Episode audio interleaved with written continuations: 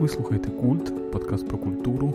З вами Володимир Єрмоленко і наша гостя, українська літературознавиця Тамара Гундерова. Наш герой сьогодні – Василь Стефаник. Василь Стефаник – майстер історії, неперевершений оповідач, маг короткої прози. Його тексти стислі і лаконічні, але кожен із них немов постріл, що залишає рани. Вони викликають подив чи жах, але завжди вражають, завжди вас змінюють. Василь Стефаник народився тисяча вісімсот сімдесят першого року, рівно сто п'ятдесят років тому. Він почав публікуватися наприкінці дев'ятнадцятого століття. У його стилі можна відчути передвістя європейського експресіонізму, який з'явиться пізніше. Його лаконічність торкається людського життя в його перетині зі смертю. Стефаник показує силу культури, яка здатна творити навіть тоді, коли змушена боротися за виживання.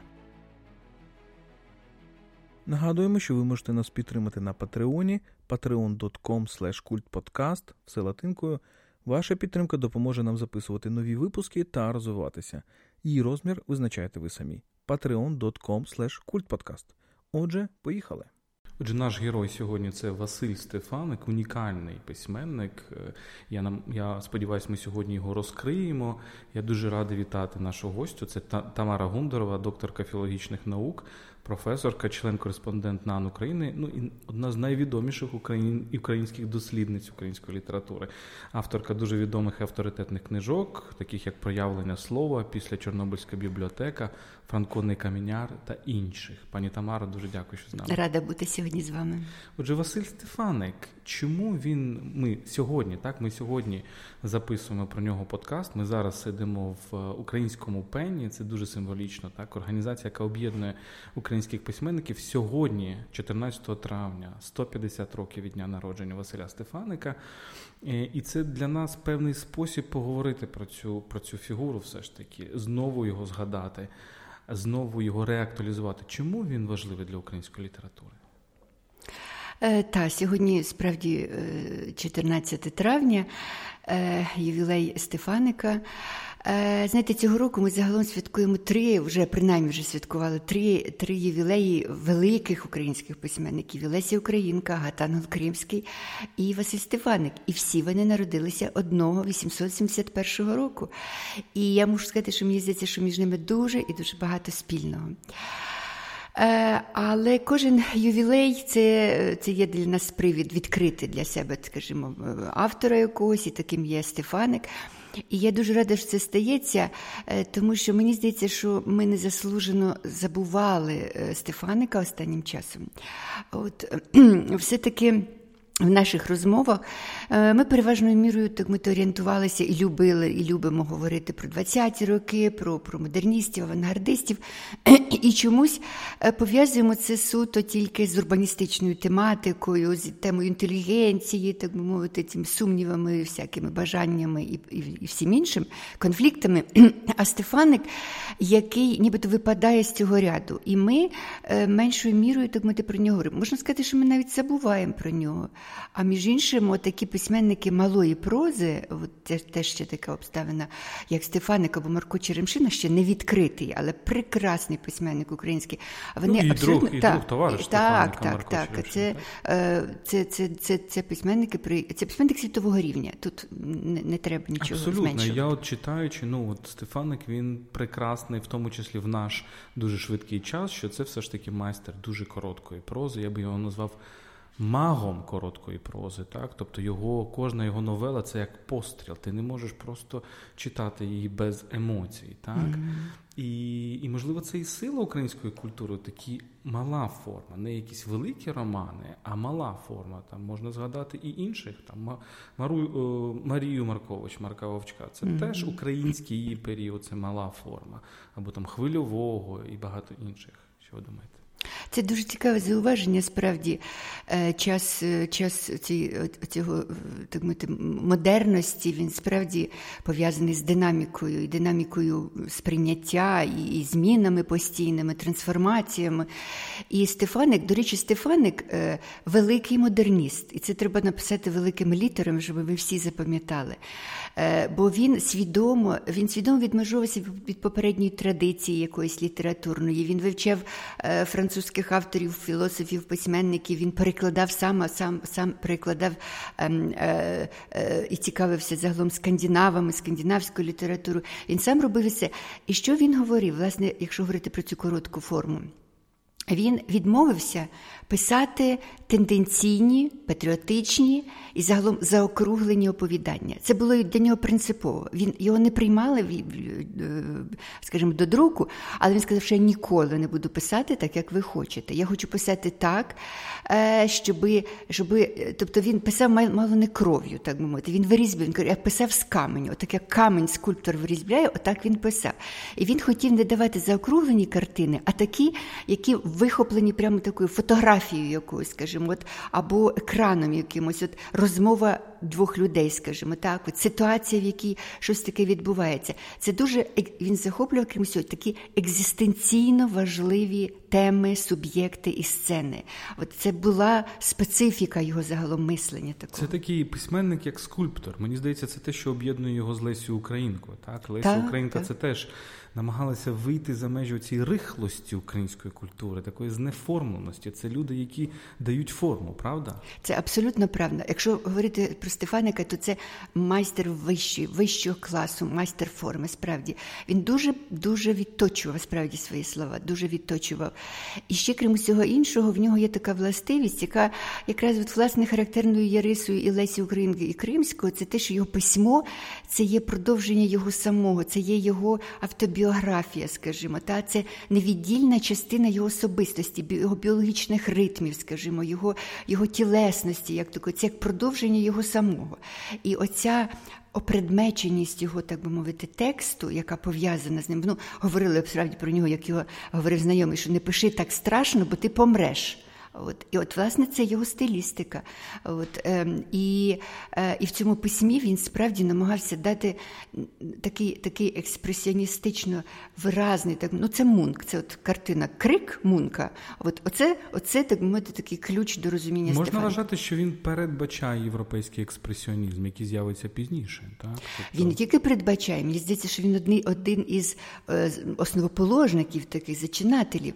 Ну, експресіонізм, звичайно, в основному порівнює пов'язується з появою після Другої світової війни, з цими потрясіннями, після, після, після, після першої, звичайно, з цими катаклізмами початку ХХ століття, із е, руйнуванням такого смислу буття і, і взагалі.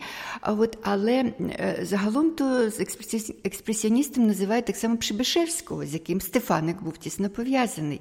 І загалом, так мовити, імпресіонізм, і експресіонізм, і символізм, вони десь, так би мовити, перетинаються. Тобто це дуже цікаво, що якраз в українській культурі нібито її слабкість, це знеформленість і така не дуже академічність. І саме через цю слабкість, можливо, і народжується це таке дуже гостре, криваве письмо, яке потім, можливо, якось ця хвиля доходить і потім і до Західної Європи. Так, ви знаєте, справа в тому, що тут ще треба мати на увазі, що Стефаник, Стефаник був дещо збоку в тодішній літературі, його не дуже сприймали, скажімо так. Но він, він писав так, що він тебе брав, так би мовити, за шию тебе і заставляв тебе, значить, читати і переживати це все, розумієте? І це не всім подобалося. От. І крім усього іншого, він, він був великим естетом. От. Це теж не подобалося при всіх цих, так би мовити, народницьких і всяких якихось уявленнях. Так? От. Але крім усього іншого, Стефаник – це теж людина західна. Він, як ми знаємо, він навчався в Кракові. Він в Краківському університеті студіював медицину. З медицини в нього не вийшло. Але він дуже подружився з діячами польської модерни, з Пшибишевським, там, скажімо, та, Весп'янським і всім іншим. Вони його дуже добре знали, вони його друкували, вони були перекладали, знайомі, перекладали, так. Вони були... Е, при тому всьому Стефаник в цьому всьому залишився, е, залишився сам собою. Він не пішов, так би мовити, за ними. Він мав настільки свою, при тому всьому, що він був людиною такою, як мені здається, неврастенічною. І це теж ознака цього людини фендесієклі, письменників фендесієклі. Але він фендесієкль – це для слухачів кінець століття. Це так, оце так. Назва цієї епохи, кінець дев'ятнадцятого століття, початок двадцятого, коли починаються оці е, символістські рухи, які потім приведуть до модернізму, авангарду і так далі. Так, так от, власне, при тій слабкості, інфантильності, тут про це ж окремо можна говорити, про цю, про цю інфантильність його, яку він культивує навіть у собі, і що це означало для нього. От він, тим не менше, був дуже, дуже, дуже таким серйозним і переконаним, твердим, так як мужик, як він казав, так? От мужик в культурі, от він, власне, таким був. І це зумів поєднувати. До речі, цікава є така ситуація, яку пригадують його сучасники, один із його близьких товаришів, що коли вони зустрічалися з Пшибишевським, навіть Стефаник пише про це, вони говорили з Пшибишевським, тут про нього теж можна окремо говорити, та? Але і той на підпитку, це для нього був нормальний стан, як для богеміста великого, та? Він, після, він сказав йому: слухай, я хочу тебе поцілувати в коліно, я, я, я цілую тебе, як цілую землю. От, тобто оця, скажімо, вкоріненість у землі, скажу, це якийсь, скажімо, ґрунт, який, так би мовити, в яке вростав Стефаник, Пшибишевський відчув. Але це ґрунт не такий, знаєте, скажімо, натуралістичний якийсь. А я маю навіть цитату. От я згадав а, одразу з його новели «Сон». Так. Стефаник, у нього є така цитата, я спеціально її виписав. «Землю цілуй, де си поступиш, бо вона це твоя, це чужа, то ти з неї жиєш, своя родить і чужа родить». Так? Тобто, так, ну це так, він, звичайно, так. У нього пряма мова, це, як правило, вона ще, ще діалектичніша, ніж його мова. Так, це він цитує, це персонаж його говорить, але землю цілуй, де си поступиш. Угу, угу. Для нього земля, справді, це така субстанційна якась сила, основа, якась такого прадавнього буття, розумієте, дотичності. От земля, мати, земля чи земля-мати, це для нього такі речі тотожні, от материзна, так би мовити, цієї землі. Ну, пригадаємо його камінного, камінний хрест, наприклад, та, як він, як він на тому горбі, ну, тут, так би мовити, справді, і міф про Сізіфа, і про все інше, просто відразу це, так би мовити, згадується, просто як він, сили напружуючи разом з конем двох, він на цю землю піднімається, на цей горб, для того, щоб його освоїти. І він каже: я зріс із цим, з цією землею, з цим горбом. Це частина його самого. Так, і це, це дуже важливо. Справді, камінний хрест – це текст, який всі пам'ятають, я думаю, зі школи. Але Стефаник – це не тільки камінний хрест. Ми закликаємо читати і інші твори, ми про деякі з них поговоримо. Давайте, пані Тамаро, нагадую нашим слухачам, ми говоримо з блискучою літературознавицею українською Тамарою Гундеровою. Давайте поговоримо про життя Стефаника. От... Я, коли е, читаю про його біографію, я, наприклад, дуже раджу біографію, е, яку написав Роман Горак, яка називається «Кров на чорній ріллі», якщо не помиляюся. Е, дуже деталізована біографія, і починається вон, вона з історії, що один із предків Стефаника, Тодос Стефаник, Теодор Стефаник, е, Це, це козак, це козак, який втікає з останньої січі, так, тобто руйнація, руйнування в кінці вісімнадцятого століття останньої січі, він тікає за Дунай, звідси ця історія за дунайських козаків, і, і потім він приходить, власне, вже там, де Стефаник народився, це Покуття, Прикарпаття, так, і, і звідси починається оцей рід, але оця історія про задунайськість, або оця історія, яку називали в родині Бессараби, про Бессарабію, звідси його оповідання Басараби, ми про, про нього ще поговоримо. Мені здається, це дуже цікаво і символічно, так, тобто Стефаник – це людина, все ж таки, Західної України, це людина, яку, яка, ну, все ж таки пише мовою дуже близькою до якоїсь, його критикують такі люди, як Грінченко, за те, що він не говорить наддніпрянською літературною мовою, але мені здається, зараз, ну, якраз через це ми його любимо. Це фантастично якраз читати оцю, оцю, оцей регістр української мови. А, але водночас це якесь от поєднання, так, різних mm-hmm. регіонів України, тобто Січі, так, якогось Півдня і потім Західної України. А що ще ми можемо сказати про життя Стефаника? Загалом, справді, Стефаник – це постать, про яку варто писати романи, великі романи, серйозні романи.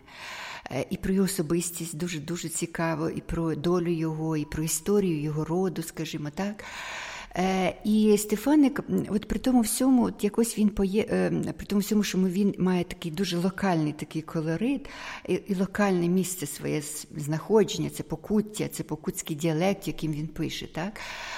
І без якого, мені здається, його просто не можна уявити, і я боюся, і не хочу, щоб його перекладали нормальною мовою, тому що Стефаник в такому разі зникне.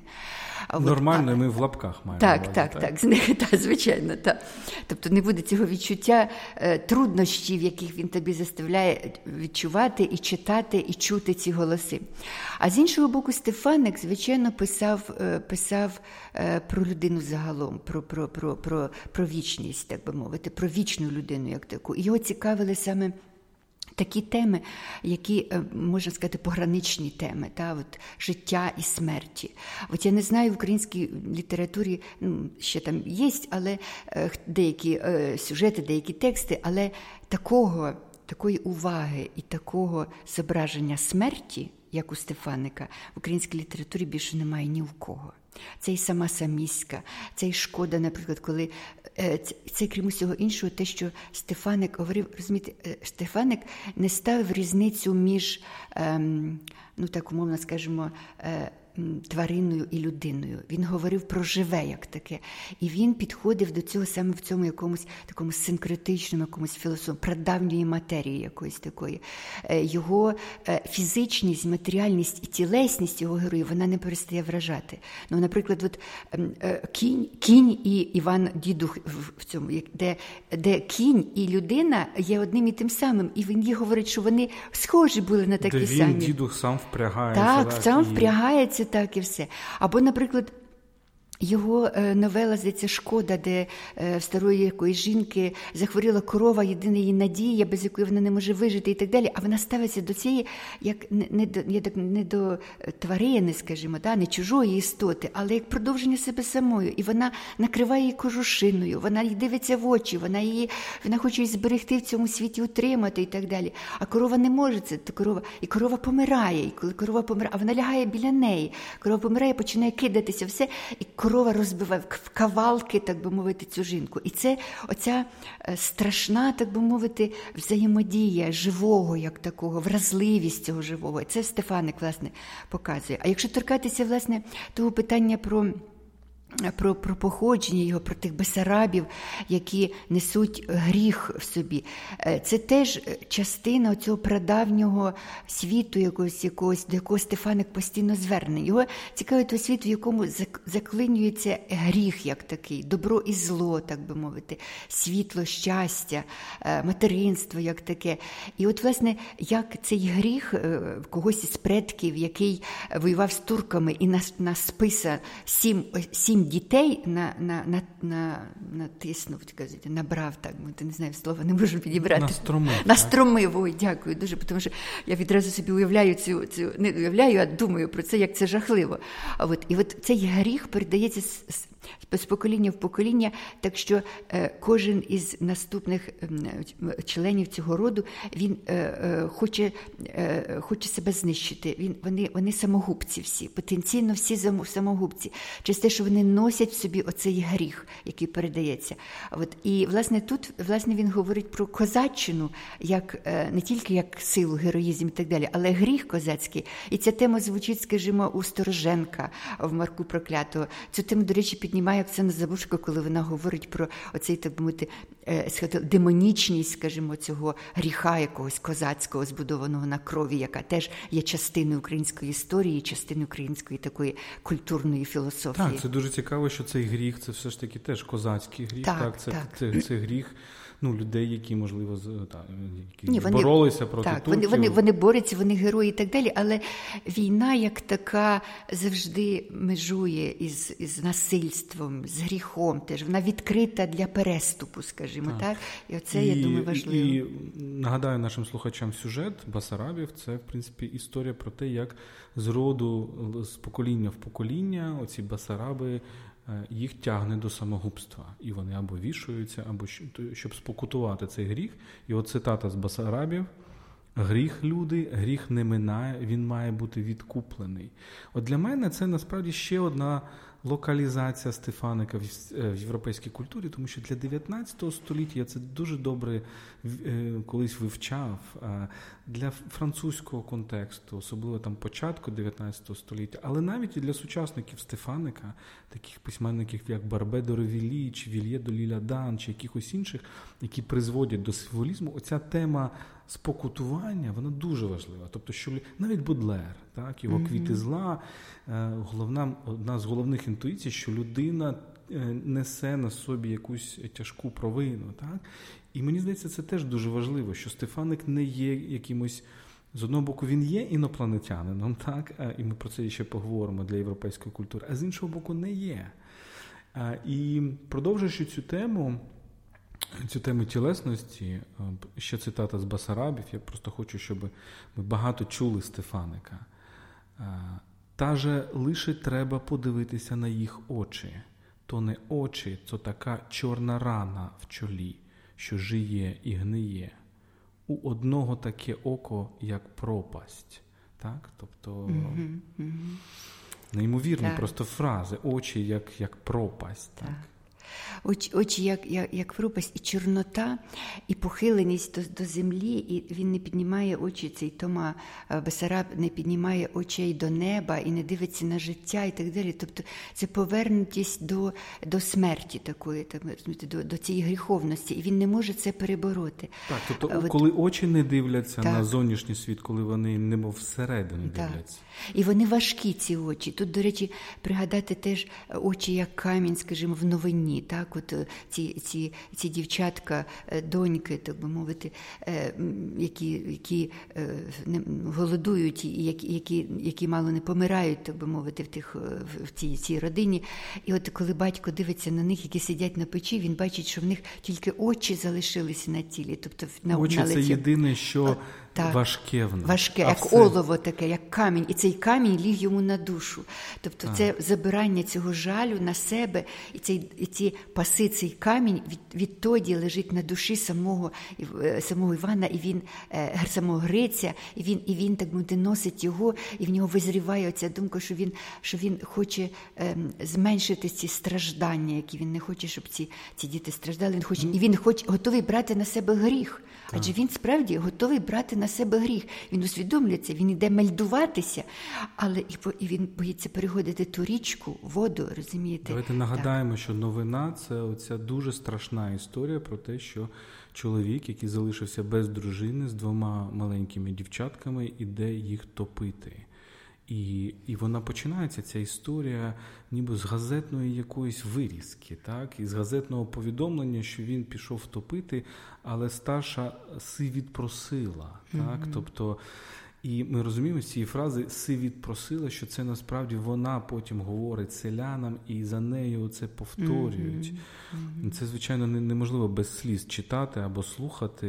Є, до речі, аудіоверсії цих новел, можна їх слухати в Ютубі чи на, на подкастах інших, але ось так, тобто ця новела називається «Новина», і от що таке новина для Стефаника, це якась абсолютно жахлива історія. Але ми справді не можемо засуджувати цього чоловіка, тому що він бачить цих дівчаток, він розуміє, що ну, завтра, післязавтра вони з голоду помруть. Тобто у них ця тілесності їхньої немає. Вони вже якісь ангели. Так, і тільки так. Він згадує, що вони очі... як пір'я. Що так. вони були як тіло, як пір'я, і тільки очі ці, як олово, виглядали на, їхні, на, на, на, на обличчі. Тобто вони вже ангели майже, розумієте? Так? Отже, Стефаник все ж таки дуже закорінений в ці теми землі, в ці теми селянства. І ми ще поговоримо, скільки у нього народництва, скільки модернізму.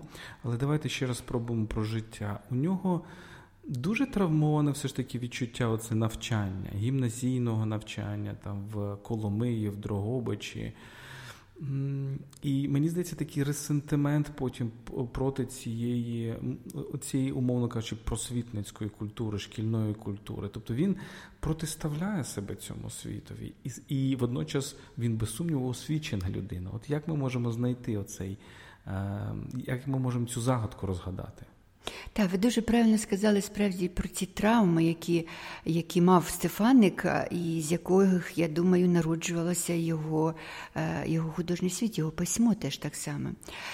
Одна з них, це одна родинна така травма, це він народився, до речі, треба пригадати, що от ми говоримо там мужик, селянин і так далі, він народився в досить заможній сільській родині, у них було багато наймитів, як він говорив, от і... І був дуже такий твердий батько, твердий, твердого характеру, можемо собі... Семен Стефаник. Так, так, Семен, Семен Стефаник. І дуже, і матір, це як, як так мовити, голубка чи добра душа цієї родини, це, це матір. І все життя Стефаник мав непрості стосунки з батьком, так що батько в кінці, коли той закинув своє навчання в університеті в Кракові, то він відмовився йому допомагати, і Стефаник був, жив у страшенній нужді. От. Але батько віддав його на навчання. Віддав на навчання спочатку початкове, от, тому що в нього були знайомі священники, йому порадили віддати старшого сина навчатися. Але, а потім перевівся до гімназії в Коломиї. І ця гімназія була польська. І от там, власне, ну це Франка, теж можна згадати ці його оповідання шкільні, так? Там Стефаник зазнає такого приниження, яке е, робить на нього таку травму величезну, дає, що навіть десь такі є якась така чутки, якась інформація про те, що він хотів теж вчинити самогубство навіть, він не міг витримати, він не міг витримати, він був дуже вразливий загалом. А там, по-перше, ці селянські діти, українські, тому що це польська гімназія була, вони сиділи на останній лаві, з них, з них дуже зневажливо всі до них ставилися, вони не мали відповідного одягу, вони, вони вважалися, що вони мало спроможні вчитися, і вчителі над ними насміхалися. І, власне, Стефаник згадує, як одне з найстрашніших потрясінь свого, свого часу, це те, що коли вчитель йому, значить, завдав завдання, і, і Стефаник, який був малого росту, не міг дотягнутися до картинки, щоб її показати, то учитель почав насміхатися перед усім класом, а потім більше того. Я думаю, що це теж для Стефаника дуже важливо. Він оголив його тілесність. Так, він показав, він, що він там... підняв, він свою паличку, так мовити, указку, він підняв йому сорочечку, яка вибилася з нього. Бо і... під сорочечку так, нічого не було, бо, так, а це, так, для... так, так, це, це, це було не комильфо. Оце так, селянське так, дитя, так, яке носить тільки одну сорочечку, так, а, а під нею це голе тіло. Так, і діти так. дивляться на ці голе тіло і сміються, так? Так, і коли Стефаник каже, що розповідає, то принаймні, що про цю історію він нікому не міг сказати, він розповів тільки сліпій жебраці, яка сиділа десь там по дорозі, коли він йшов, от, а потім батько купив йому одяг, але з поганого сукна, очевидно, яке мало запах такий, він завжди казав, що він мусив тримати голову вверх, тому що він не переносив цього запаху. Е, е, ну, от, власне, так, так Стефан, Стефаник формувався. Так, от ну, він... і оце дуже цікавий той парадокс, що з одного боку людина, яка витворює якийсь абсолютно геніальний стиль, яка неймовірно працює зі словом, яка без сумніву дуже освічена. І, між іншим, от ви говорили про ці його тексти, але ж це не тільки новели, листи його як написані. О, так. Навіть промови, які він виголошує, ми маємо тексти його промов, здається, Павлика, коли вони вшановували. Ну, це, це окрема новела, абсолютно неймовірно. Тобто він ніколи не брався за оцей, знаєте, ужиток такій середньої мови. Він завжди mm-hmm. працював зі словом. І, і все ж таки оце сприйняття цього навчання шкільного учителів, панів, аристократів, як, в принципі, ворожих людей, так? Так, так. Це справді дуже важливо те, що у Стефаника народжується, і я не знаю, це, це така нутряна в нього недовіра до інтелігенції. От, він каже, що в цьому житті цієї інтелігенції немає, не відбувається ніяких подій. От, між тим, цих подій дуже багато в цьому сільському житті, які він знає, в цьому мужичому світі, і він хоче їх показувати. А його не ці... це, крім усього іншого, справа в тому, що Стефаник от на своєму шляху він зустрічав різних людей, деяким був дуже вдячний, деякі його сформували, скажімо так. От, але він зустрічав досить багато е, ну, такої е, брехні, фарисейства, е, якоїсь, наприклад, його дуже вражало ставлення до Франка, якого не могла суспільність, так мовити, українська оцінити, так мовити. І, і, і в нього ця інтелігенція значною мірою асоціюється саме з тим фарисейством, таким з філістерством, з цими з прагматизмом, з матеріальними інтересами, з усім, що для нього було абсолютно чуже. І він, власне, цьому протиставляє, так мовити, свій світ, витворює його. І це, і це задає так, мовити, цю тематику його, і це дає, крім усього іншого, йому теж таку своєрідну ну, трагедію його нерозуміння, тому що не всі його могли зрозуміти, і не всі хотіли його зрозуміти. От. А якщо говорити про Стефаника, от він був настільки відданий якійсь одній справі, принаймні так от таке складається враження, що він міг або писати, або, або, або бути пропагандистом, скажімо. Він, в нього не поєднувалося це все, він не сприймав літературу як, як засіб пропаганди, агітації чи щось це, таке. Це, мені здається, от деякі сучасні діячі наші намагаються ідеологізувати Стефаника і говорити, що він великий ідеолог. Як на мене, немає справді нічого далекішого від цього, так, тому що це так. людина, яка настільки, так, без сумніву, у нього були певні ідеї, ми можемо прочитати певні меседжі і соціально-політичні, але без сумніву це занурення в конкретику, в матеріальність, в життя, воно для нього було набагато важливішим. Так, хоча в нього був такий епізод, був такий епізод, коли він зовсім залишив писати. Це п'ятнадцять років, яких він не писав, з дев'ятсот першого по дев'ятсот шістнадцятий рік. Він нічого не друкував. Він зайнявся політикою. Він був, був політиком. Він послом до, до да, він послов до, до, до парламенту, до, до Віденського. І там, хоча він там казав, що його такий сором брав за ті, за ті промови, які там виголошували його земляки в тому парламенті, що я можу собі уявити, це нагадує, так бути наші часи, іноді, скажімо. Але, тобто, він віддався цій справі, хоча значною мірою, можна сказати, що це відібрало від нас Стефаника, письменника, але потім він повернувся все-таки, тому що я думаю, що це для нього була органічна частина його творчості. Давайте поговоримо про яку персональні стосунки. От мене цікавить, з одного боку, стосунки з батьком, тому що це е, і, і певна ворожнеча, але потім певне примирення. Він повертається до Русова, так? Він живе, mm-hmm. винаймають йому хату, він живе не в батьківській хаті, але все ж таки в селі поруч із, із батьком. І друге питання – любовне життя. Так? Mm-hmm. Стефаник mm-hmm. був людиною, яка... ну, в яку закохувалися жінки, які, які сам закохувався, і це теж дуже цікавий пласт. Так. Ну, звичайно, по-перше, я от пропоную тим, хто забув, хто такий Стефаник, от подивитися на його портрети. Це дуже, дуже, дуже, ефектний, дуже чоловік, ефектний чоловік. Крім всього іншого, здається, в нього там навіть, навіть квітка в петлиці тут є. Тобто такий денді своєрідний, так? Справді, дуже, дуже симпатично, молода людина, розумна, освічена, культурна. І, і, і це так, так, такий якийсь парадокс, що він ну, вийшов на вершини, можливо, посол до Віденського парламенту. Ну, яку ще можна вищу собі якусь позицію уявити в тодішньому світі. А тим не менше, справді, він повертається до свого Русова, він повертається до свого села, до свого роду, так би мовити, де жив. І він там живе до самого кінця свого життя. Так? От, тому що це для нього дуже, дуже важить. Це є те середовище, очевидно, про не яке для нього є найдорожчим. Щодо батька і його стосунків з батьком, і щодо його якоїсь такої інфантильності, мені здається, це є, це є прикметою його, його письма, скажімо, і здається навіть його характеру, якщо прослідкувати по його листуванні. Про... До речі, його листи – це, це ті ж самі тексти, це продовження його текстів, і можна сказати, що, що, що в них не, не тільки зароджуються якісь сюжети, але вони за стилістику за своїм є, є стефаніківськими текстами такими. От, і, власне, в цьому його він, він існує між, між двома такими полюсами цього сильного якогось ну, такого чоловіка, мачу, скажімо, там, чи якось сказати, така господаря, скажімо, та, який твердо стоїть на ногах, от, наприклад, як його батько, який сам своєю працею здобуває, так мовити, ці свої землі, громадить, там, господарює і так далі. До речі, всі його діти теж так само тяжко працюють, і, і Стефаник теж так само.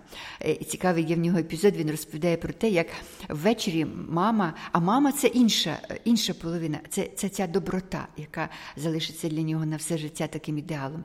То він розповідає, як мама, значить, перед, перед сном треба було прочитати «Отче наш», але всі були такі вже втомлені, що всі засинали. І мама придумала, це кожного дня треба читати. І мама придумала, щоб в неділю, там вихідний день чи якось це, вони читали сім разів «Отче наш» за кожен день тижня.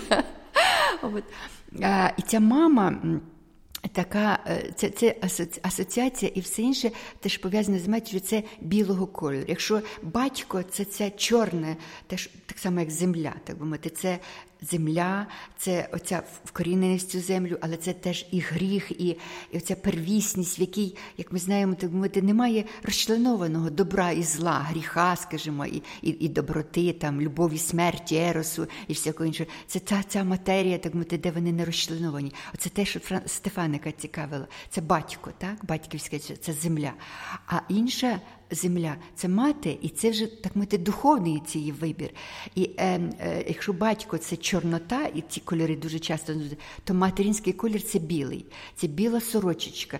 І він себе постійно відчуває дитиною. От, от недаремно він говорить там про землю, що біла земля, або, наприклад, як він каже про те, що я йшов в своєму, сві... в своєму житті, йшов і проходив там сто могил різних, і все, дійшов до своєї могили, і там, і там ліг на неї, і заховався, як За, як потрапив, як до матері за паз, в пазуху. Це з новели «Дорога», яку я хочу потім трішечки пізніше зачитати, бо вона неймовірна. Але ця чорно-білість мені дуже подобається, так, як структуровані. І якщо згадати оце його, дуже часто цитують його новелу «Моє слово», де він описує, як там теж дуже... Він порівнює себе з білим кошеням, здається, так, mm-hmm. з листо, листком білої берези і так далі. Тобто ця... Можна сказати, як це колористика, так, якась символічна колористика Стефаника, вона дуже цікава. А от все ж таки про, про жінок, так, ми знаємо оцю, оці історії його з Євгенією Калитовською, закоханість взаємну, але вона була дочка теж посла до Віденського парламенту, і дружини священника отця Гаморака, і дружина mm-hmm. священника Василя Калитовського.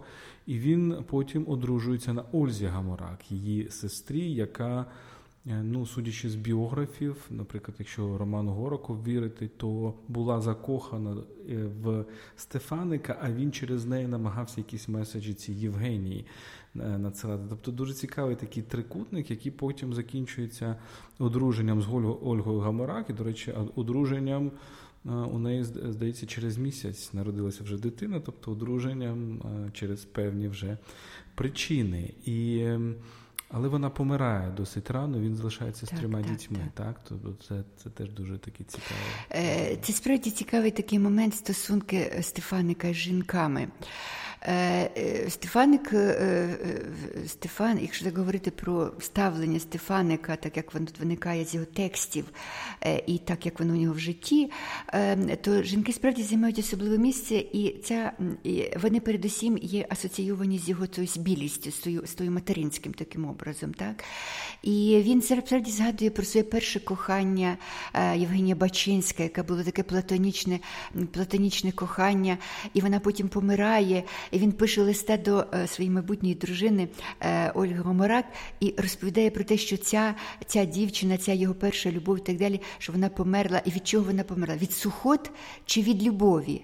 От. Чи не він винний, чи не він завинив, власне, в тому, що, що так мовити... Це, до речі, дуже типова європейська так, історія. Так, так, так. Туберкульоз, як туберкульоз, по, так. По, породження любові. Так? Так, і тут це так, теж так, робить так, Стефаника так. абсолютно європейським так, автором. Так. Потім, справді, стосунки з Євгенією, стосунки з Олею Гамарак, його одруження з неї. Це, це, ну, це дуже відповідає, ви правильно сказали, що це дуже відповідає цій ситуації фендесієк, тобто ситуації сімдесятиліття, де, де ці переплетені якісь, якісь субверсивні, якісь, так би мовити, лінії існують, трикутники, любов, любов, розлука, любов до одної через, через іншої, скажімо. Це, тобто Стефаник у цьому відношенні справді людиною свого часу. Але що мені здається, важливо, що він, по-перше, що він все-таки жінку сприйняв, сприймав, скажімо, тобто передусім ідеалізовано. І в цьому відношенні він дуже відрізнявся, скажімо, від Пшибишевського, про яку я згадувала, для якого теж жінка, і для них обох фактично жінка була шляхом до душі. Тільки душа ця біла була у Стефаника, і душа ця була гола у Пшибишевського. У Пшибишевського в основі цього світу лежав, лежав ерос, лежав, який поєднаний з сатанізмом, так би мовити. І ця оця еротична, первісна, так би мовити, сила, оця праматір, основа цієї голої душі, тобто душа, яка є голою, так само і оголення, так би мовити, цієї душі. Стефаник навіть трохи іронізував, що каже, тут одна гола душа, гола, коли він писав в одному листі про спілкування з Пшибишевським. Так от для Стефаника ця основою, скажімо, можна сказати, така більше вона оця тяжила до, до вічної жіночості, оці, до цього такого ідеалу, там і Гьотевського, і, і Соловйовського, цього так мовити, ідеалу жіночості такої світлої, якоїсь, як праоснови. Класичний, можливо, класичний символізм, так, так, символістські оці метафори, так, погляд на шукання вічного жіночого. Мені здається, Стефаник, він...